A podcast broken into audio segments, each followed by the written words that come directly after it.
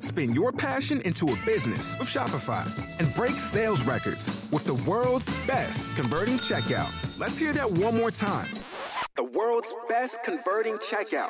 Shopify's legendary checkout makes it easier for customers to shop on your website, across social media, and everywhere in between.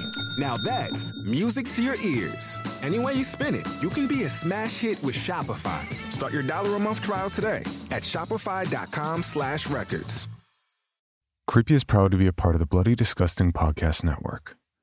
Now please join me in welcoming and thanking new patrons Matt, Tony, Pierce Young, Sarah Novak, Charles Luther George Higby, Smash Gordon, Kien, Samantha Gill, Teresa D. Mural, Verinder Singh, Kool Aid Man, Riley Crow, Tony, Shauna, Christina Spetnewski, Mara Carley, and Katie Marie. Just a few things before we get going. The 31 Days of Horror officially starts in 24 hours, so I have a couple quick announcements. One, We'll be doing another patron drive in October. This may be the last one we do for a while, or ever. As a special reward, any new patrons at the $5 level or above for the month of October 2019 will get a creepy logo refrigerator magnet on top of your other rewards. The shoutouts, the episodes. By the way, did I mention that in October, between the 31 Days of Horror and bonus episodes, $5 level and above patrons will get 50 five zero episodes over the next month. Yeah, for five dollars. Add to that the bonus to the logo refrigerator magnet as a special thank you for supporting the podcast. So let's review.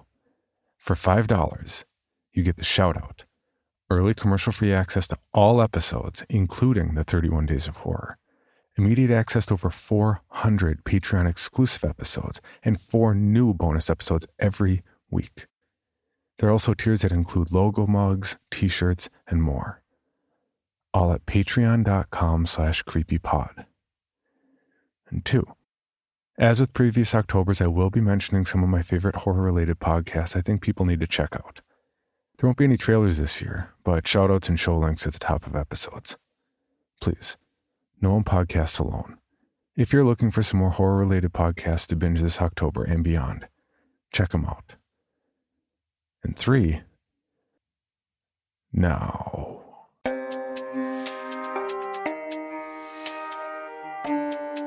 This is Creepy, a podcast dedicated to sharing the most famous, chilling, and disturbing creepypastas and urban legends in the world.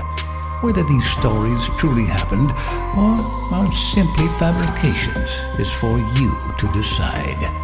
These stories may contain graphic depictions of violence and explicit language. Listener discretion is advised.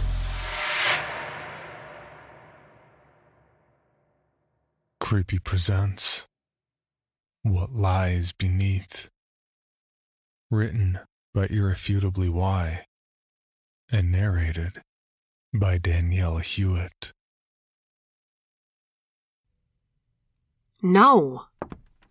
I shook my head at Mel, emphasizing a point she should have known better than to bring up. But, but, but Lily, it's been ages since you came to any of my parties, and for what? Some silly fear from when you were a kid? My tolerance for her pestering had reached zero, and that last bit kinda hurt. I'd known Melissa since I was in kindergarten, so she knew exactly when she had overstepped. I dropped my arms and turned away from her, my face long since reaching the neutral hurt look. I said no. I heard her sigh from behind me, and then the awkward patter of her shoes walking across the wooden floorboards and out the front door. And when I heard the heavy latch click into place, I threw my arms up in the air in frustration. Why can't she just leave it? Why do we have to do this every damn year? Come to my pool party, Lily. Ugh. I knew that I had hurt her feelings as much as she tried to hurt mine. Because that's how it always ended up. I still couldn't bring myself to go through. I've never set foot in anything more than a shower when it comes to that horrible liquid of death. It had been years upon years since the incident when I was a kid, and yet it still drove me away to this day. I would have been five or six at the time. My parents had taken me to Mel's for a play date, and with it being summertime, allowed us in the pool. We had both been taking swimming lessons and were quite the little prodigies in the water. Even though we were only allowed in the shallow end of the pool, we still thought we were on top of the world. Melissa's parents had even installed a very small and short diving board closer to the shallow end that we loved diving off of. Truth be told, it was probably not a great idea to have it there at all, but Melissa had insisted. Each time I would come over, we would try to conquer the diving board. But when we would reach the top, we'd chicken out and climb back down. Melissa would always tell me she was just too afraid of getting water in her nose, which was a load of shit. She was just as scared of it as I was. Maybe for different reasons, though. The last time I was in that pool was the day we both finally used the diving board. Mel went first, being the oldest, which she constantly had to remind me of. I waited by the pool edge, wanting to get the best view from outside of the pool of her making history. She reached the top looked back at me with a cheesy and confident smile, and did a sort of step hop off the edge of the board, barely catching any air in the process, and basically just falling off the damn thing. But it was amazing to me. I clapped for her until she resurfaced for air. That was so easy. I don't know why we've been so chicken. She exclaimed, climbing out of the side of the pool to make way for me. I was eager to test my courage. My logic being that of any competitive woman. If she can do it, I sure as hell can. Maybe a little more G rated at the time, but you get the idea. When I reached the top of the diving board and looked back to Mel, who was already doing a cheerleader type dance for me, spelling my name out in support, I realized I couldn't do it. I was somewhat of an overimaginative kid, and staring down at that murky water gave me this inexplicable sense of dread. It didn't help that from up here you could make out the shadow of the pool roomba that sat at the bottom of the deep end, ready to clean the floors. I didn't know what it was. Mel barely knew what it was. And yet, for the most part, we just ignored it. Adult stuff wasn't interesting to us yet. Standing atop the wobbly board, I could feel my knees start to buckle as I imagined the little cleaner robot coming to life when I dived in and making a beeline for me. Its bristles being replaced with sharp teeth, and the soft purr it made instead of being a loud growl. I think I might have actually whimpered up there. I know I definitely peed myself. But that was after I felt Melissa's hands on my back, shoving me off the edge of the board. Before I hit the water, I thought I could make out. Let me help you.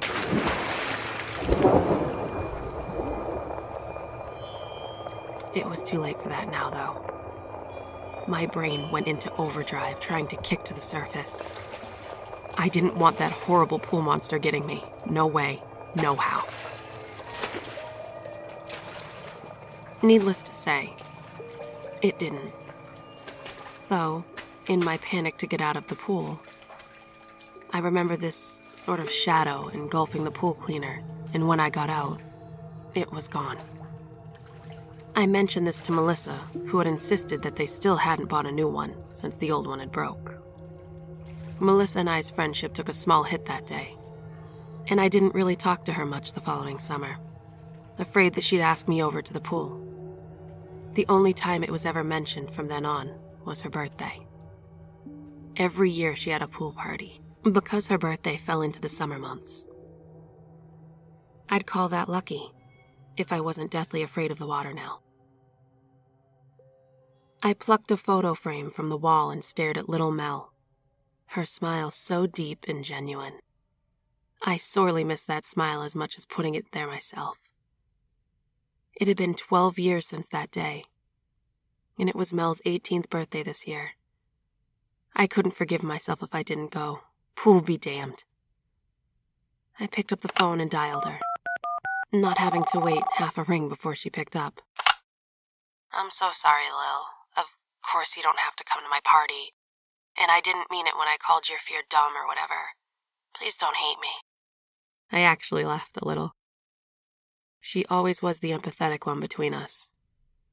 Actually, I called to say I'm coming.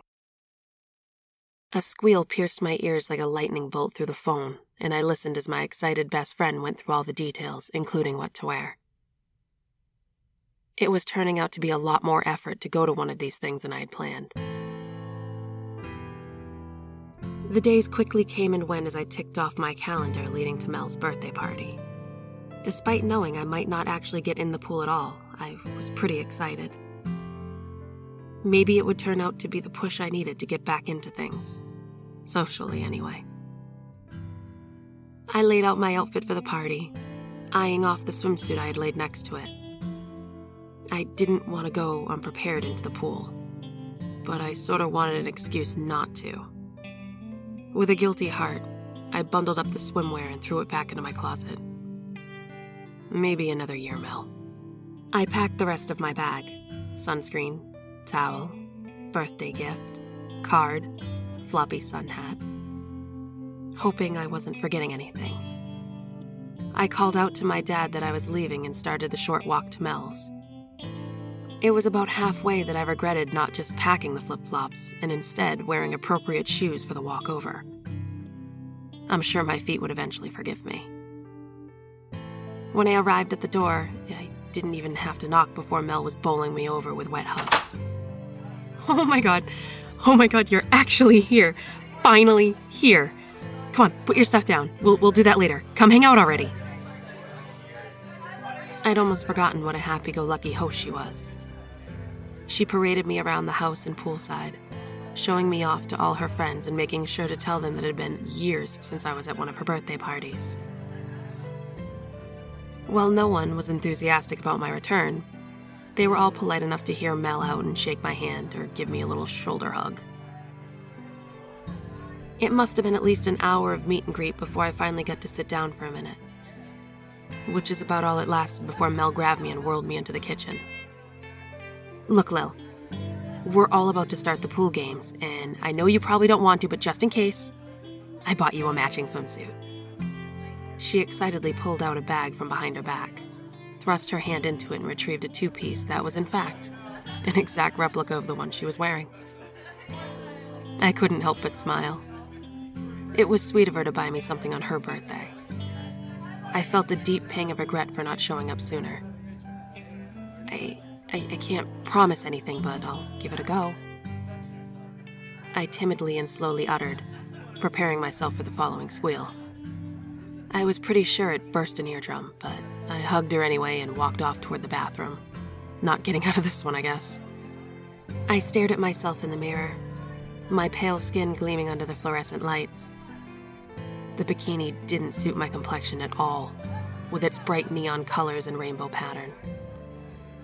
But it was what Mel wanted for me, and I'd rather parade around in some dumb swimwear than keep on disappointing her. I tucked my auburn hair behind my ears and strode out to the poolside. A roar of cheers and clapping came from the pool as I stepped out. I knew that Mel had organized it, but I still felt a surge of confidence as I approached the water. Instinctively, my eyes darted around, looking for that awful Roomba thing, but found nothing. Which made logical sense because there was now a pool full of people, instead of two little girls who took up less than half the pool. I smiled warmly at Mel her blonde strand still glittering in the sun, even when drenched in pool water. She smiled that gorgeous, deep smile back at me, and I couldn't feel the gripping fear anymore. Without even thinking, I took a small step off the edge of the pool and jumped in. The water rushed into my everything.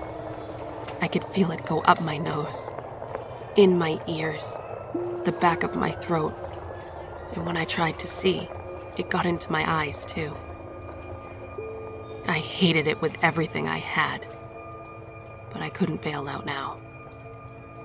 I remembered Melissa's smile, and that drove me to kick my legs and propel myself to the surface. Or it would have, if my legs weren't caught in something. More accurately, if something hadn't caught my legs. A deep vibration came from the bottom of the pool, and the fear I thought I'd conquered came back in full force. I struggled against whatever had my legs in a vice grip, wiggling like a worm and attempting to thrust myself forward. I could feel the air slowly escaping my lungs, and I didn't dare think about what might happen if I couldn't escape. It just wasn't an option for me. In the back of my head, I wondered why no one had come to check on me. I'd been down here for a while after all. Wouldn't Mel be worried by now? I felt the vibration again, louder this time, if that even made any sense. I tried to turn myself to get a blurry look at what had me, but I couldn't see anything properly. Just dark shadows dancing around my feet. I reached for the nearest person, trying to grab at anyone who might be able to help me. My palm connected with the hand of someone else. I grabbed onto it and tried to pull them towards me. I needed their help. The harder I pulled, the harder whatever had me dragged me back, and I was pulled away from them. It didn't stop there, though. I was dragged further and further away from the party and the people in it. Further than I'd ever thought possible for pool depth. I turned back toward the shadow around my legs and watched in abject horror as the tiles of the pool fell away, revealing some pitch black pit of water. I felt my heart rate kick into gear, and I scrambled around wildly, trying to grab a hold of what was left of the corner of the pool. I managed to grip the edge of a tile and held it there for a few seconds, before it too fell away and became just a useless piece of ceramic. I cried out in panic despite my situation, and watched as some of the last air bubbles I had floated up and disappeared into the pool I no longer had vision of. I could feel my chest cavity becoming tighter, my eyesight getting worse, or at least that's how it felt. I don't know how long I was dragged down for. Somehow, I didn't run out of air before we breached the, the surface but it wasn't my surface. The tightness around my legs had gone, and I floated up until my whole body sat on top of an unfamiliar body of water. The sky was a dreadful red, and the moon had totally eclipsed the sun. Unsure if this was some type of solar phenomenon I wasn't supposed to look at, I tore my eyes away and continued to scan my surroundings. As far as I could see, it was just horizon horizon, and ocean. The red in the sky had given the water's reflection a sort of thin blood appearance, and it sent shivers down my spine. I didn't want to be in this place, or this water, but I couldn't see any land to take refuge on. I could make out some sort of small blip on the horizon line, and unsure of what else I could do, I swam towards it. Maybe it was a raft, or a person, or maybe it was a really far away and actually land. My mind raced with all the possibilities as I swam out to the growing shape in the distance. As my confused and excited form approached the peculiar floating object, I felt the blood drain from my face. I reached out and grabbed onto the plastic frame of the pool cleaner, kicking my feet lazily to keep me above water. I hadn't thought about this little machine that caused me so many nightmares until right then. And suddenly, I remembered that moment. The dark shadow that came from the bottom of the pool and seemingly spirited away this pool cleaner that no one remembered. Except me. Hello, Bill Band here from the All 80s Movies podcast to tell you about Factor Meals. Eating better is easy with Factor's delicious, ready to eat meals. Every fresh, never frozen meal is chef crafted, dietitian approved, and ready to go in just two minutes. You'll have over 35 different options to choose from every week, including Calorie Smart, Protein Plus, and Keto. Also, there are more than 60 add ons to help you stay fueled up and feeling good all day long. Get as much or as little as you need by choosing your meals every week. Plus, you can pause or reschedule your deliveries anytime. We've done the math. Factor is less expensive than takeout, and every meal is dietitian approved to be nutritious and delicious. What are you waiting for? Get started today and get after your goals.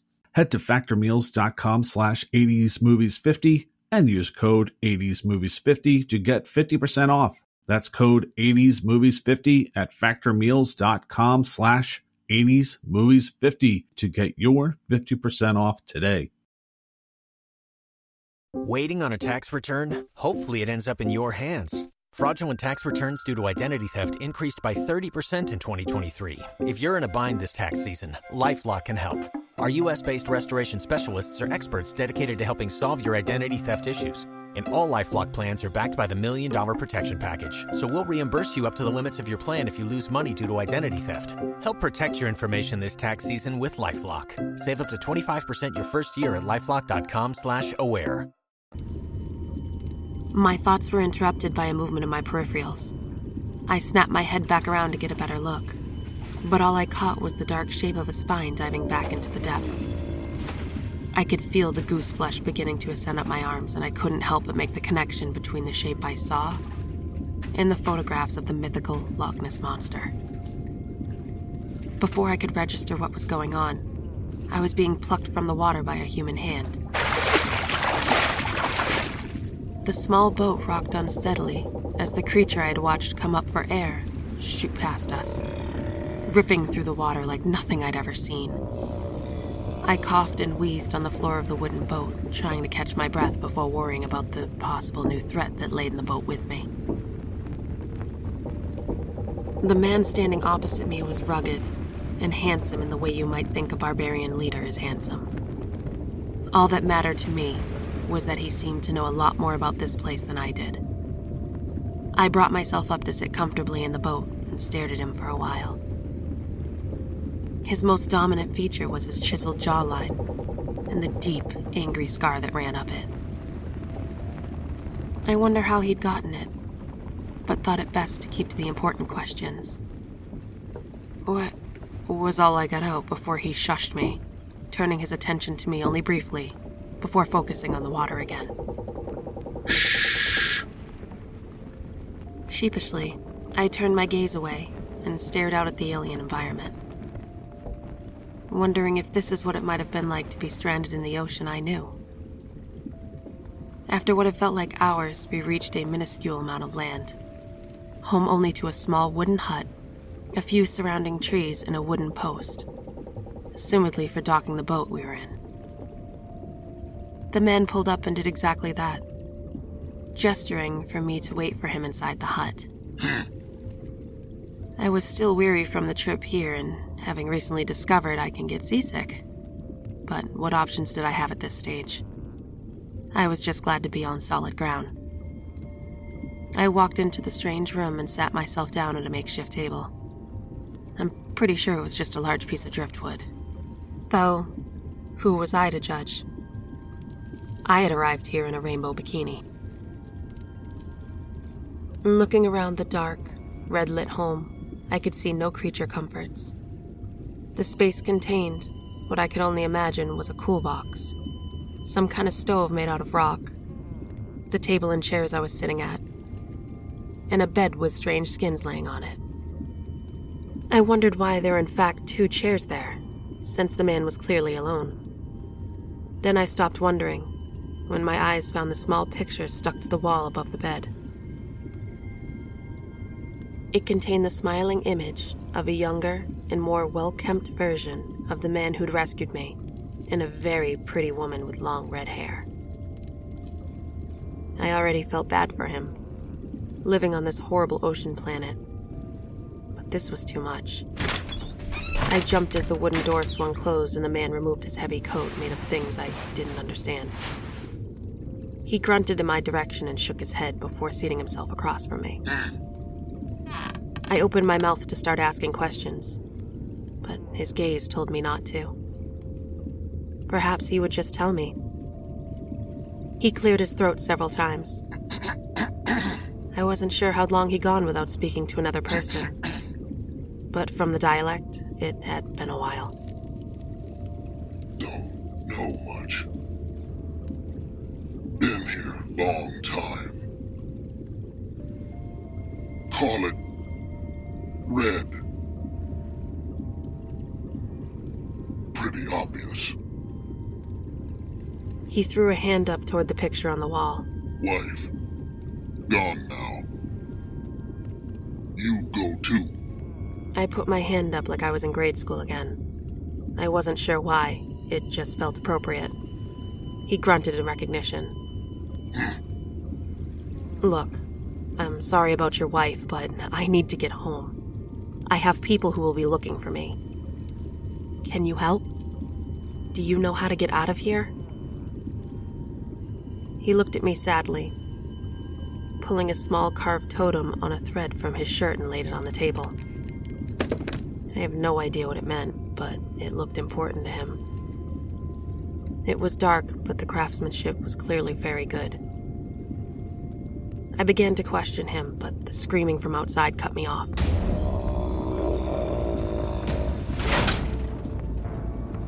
The man, whose name I hadn't even bothered to ask for, had ducked underneath the table, grabbed his coat from somewhere I didn't know, also retrieved a weapon. It was long like a spear, but the tip jutted out in two directions and curled back toward the user. I wasn't sure what kind of creature needed something similar to a double pronged sickle to take on, but I sure as hell didn't want to find out. I followed suit and also ducked beneath the table, waiting for something to happen. The man made a hand gesture for the door and then put his fist up at me to wait. I followed orders and we quietly made our way back to the boat before scrambling back out to sea. As we rode into the distance, I could see the glimpse of a monstrous creature with eyeballs stalked the size of giraffes' necks, peering around the sides of the wooden structure. I theorized that the sickle weapon was for slicing those off. I was glad we never tested my theory. Gateway still open. The gruff man said while we paddled somewhere unbeknownst to me. I frowned at him, hoping he could see it in the pale red light. Gateway still open. You come through. Gateway still open. You go back. Gateway shut. Totem shut. He pointed to the small piece of something I had managed to grab from the table in our escape. I was glad I did, because from what he was saying, it was my ticket home. I don't understand this place. How will I know where this gateway is? What about that monster you saved me from? Will it still be there? I felt my breath shorten as I started to panic, and the man left his post to come sit beside me. The warmth from his hand was a pleasant one, even though he said nothing. I felt calmer. I let out a deep breath and put the totem necklace on, hoping it would stay there until I needed it. I handle Loch Ness. He stated matter of factly. It was all I could do not to stare at him wide eyed. I knew that I had compared the beast to that of the legend, but was he really claiming it to be real? Before I could go down another rabbit hole of theories and wonder, he let out a hearty laugh, pointing at my face and doubling over in chuckles. After a few more seconds of complete bewilderment, I started laughing too. You got me. The rest of the ride wasn't so joyful. In fact, I was sure I could see the man tearing up a little, the closer that we got to what I assumed was where I entered this godforsaken place. Sure enough, the giant eclipse was still there, huge and unforgiving in its eerie glow. I swallowed roughly and looked around for the creature that I had narrowly missed an encounter with. I did not want to go back into that water, not with that thing in it. The man nodded to me, as if to say, Here's your stop. I couldn't see anything on the horizon, and so I stood, hobbled over to the man, and threw my arms around him in a thank you. He seemed to be taken aback by the hug, but after a while he returned it. I stepped back from him and looked down into the pitch black depths, the skin on my bones almost literally crawling away. I didn't blame it. There was something undeniably terrifying about not being able to see a damn thing in the water. I had no idea what could be hiding in it. As I dangled my feet over the edge of the boat, I imagined some giant mutated version of a piranha diving from the water and biting my legs off. I shuddered and threw my legs back into the boat. I just couldn't bring myself to diving back into those depths. That's when I felt it. The familiar feeling of hands on my back, and the forward propulsion of a reassuring push. I screamed as my body flew from the boat. The surrounding fluid thrashed around wildly as I descended. In the panic that was my limbs, I didn't even register the fact that the ocean was moving far too much for just my small body. I kicked until I had breached the surface of the red waters and found nothing but debris. The boat I had been standing on moments ago was shattered into a million pieces. The wood drifting around aimlessly. Underneath the surface came a bone chilling roar, muted only by the leagues of the ocean on top of it. And even then, it was indescribably loud. The surface became disturbed again as a Goliath of a tail came flicking out of it, the familiar spines of the creature I saw earlier coming into view. Without thinking, I thrust myself back into the water, kicking and paddling like a madman. As I went down, I collided with a thick form that wrapped around me, causing me to panic and lash out at it. When nothing came out of my underwater karate moves, I tried to inspect it the best I could in the darkness. It was the man's coat. I gritted my teeth and, determined to find a way home, continued to kick as hard as I could into the dark. The air had almost completely escaped my lungs, and my whole body stung from exhaustion. I was lost in the middle of the ocean, blind and alone. Just when I had given up, I felt something pulling me. Forward? Up? Down? I had lost all sense of direction. For all I knew, I was being dragged back into the hellhole of a place I was trying to leave. I didn't even care anymore. I had nothing left to give. Whatever was pulling me didn't let up, though. I opened my eyes a little, trying to find what was leading me through the dark and found nothing. I went to rub my eyes with my free hand, the other holding tightly onto the man's coat, and my palm crashed right into the taut string of the totem around my neck. My heart fluttered. It was leading me home. I kicked along with the pull of the totem, and before I knew it, I could make out the falling tiles of Mel's pool. Oh, Mel. I couldn't wait to see her and hug her and never come back to this pool again. As my hand reached out and grabbed onto the edge of the pool, the totem stopped pulling me forward. It was up to me now. I slung the coat into the safety of the pool, freeing up my other hand to pull me in after it. As my foot touched the cold tile, I felt relief fill my body. I was home, finally. I pulled my other leg through after me, pushing the rest of my body into the pool. And just as I thought the nightmare was over, a snake like tendril flew forth from the darkness, wrapping its disgusting form around my torso and pulling me back down again. No, I thought, no, no, no, no. I did not make it all the way back just to be taken back. I grabbed onto the side of the pool with one hand, and with the other, I pulled one of the tiles free from the opposite side and swung it into the tentacle. Something much deeper than I could fathom cried out in an ancient tongue I didn't understand. I kept driving the tile into the creature's limb until its grip loosened enough for me to wiggle out. I had no idea what to do to seal the gateway the man had spoken of. But he said the totem was the way. I propelled myself to safety and quickly tried to wave the totem at the hole I'd come through. I could see something moving around in the darkness, and I knew I had to hurry. Nothing was happening. I didn't even ask how this stupid thing worked. I could feel the change in the water as the creature below seemed to reel for another attack. I swam over the broken tile wall, shrugging my shoulders and praying to God it worked. Rubbed the totem across them. The small creation warmed up in my hands, and I sighed as the tiles floated up from the deep and rejoined the side of the wall. As the last one fit into place, I watched as the wall shook in fury the creature on the other side of it crying out in rage and ultimately defeat. I surfaced only to find the pool party was still going on.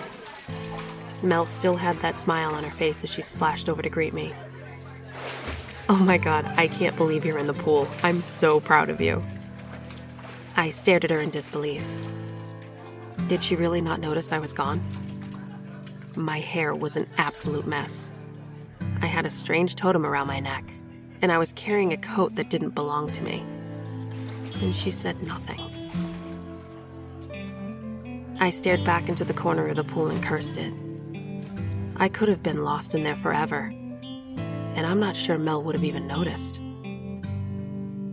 It goes without saying that I refuse to go back there again. When Mel and I hang out, it's at my house and nowhere near the water. Sometimes I wonder if it was all just a dream, you know? If it weren't for the souvenirs I brought back, I might believe it were. I've tested my theory about this totem. I thought perhaps I could open the gateway on this side, and maybe the man could escape if he was still alive down there. Nothing seems to work, though. I've tried my bathtub and my sink. I guess they're too small or the totem doesn't work that way. The other day, I decided to go through the coat I brought back with me. I didn't find much. Just an old dagger of some kind, a few bits and pieces of unfinished items, and a waterlogged note with an address on it. Since the address was in town by some miracle, I decided to go check it out. I took Mel with me and told her that I had mail that must have gotten lost in the post and wanted to return it by hand so it didn't get lost again. She didn't really question it much. She was just happy to be hanging out more. When we got there, I rang the doorbell, and a beautiful lady with red hair answered the door. I instantly recognized her. She was a fair bit older and looked more run down than the photo I'd seen, but this was definitely her. I didn't know what to say, so instead I gave her the coat and walked away. From down the street, we watched, and I waited for the woman to hug the coat or cry or something. My heart shattered when she walked to her gate and threw the coat in the garbage. She had no idea. I was just about ready to forget that awful place, just like the woman had forgotten about her husband. That was until I found pieces of splintered wood in my bathtub. And on the back of them, carved out with a dull blade, were very persistent fingernails. Red. Still here. Still here.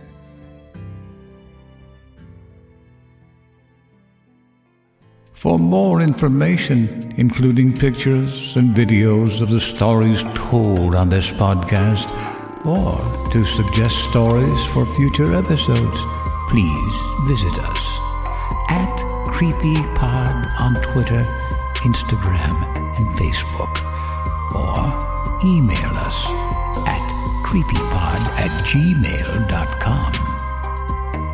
All stories told on this podcast can be found at creepypastawikia.com and are protected by a Creative Commons license.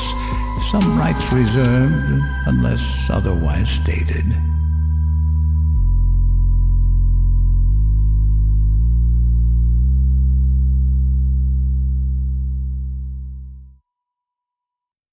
Waiting on a tax return? Hopefully, it ends up in your hands. Fraudulent tax returns due to identity theft increased by 30% in 2023. If you're in a bind this tax season, LifeLock can help.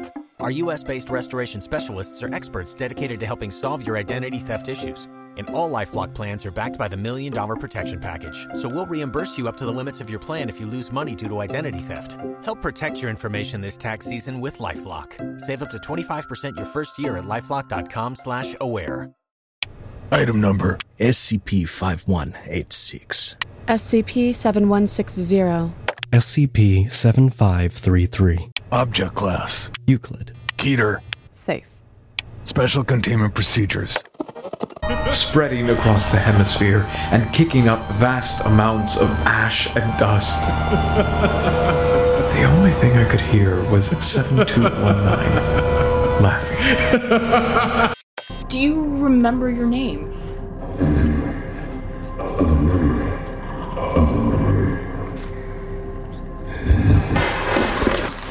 Heartland Counseling.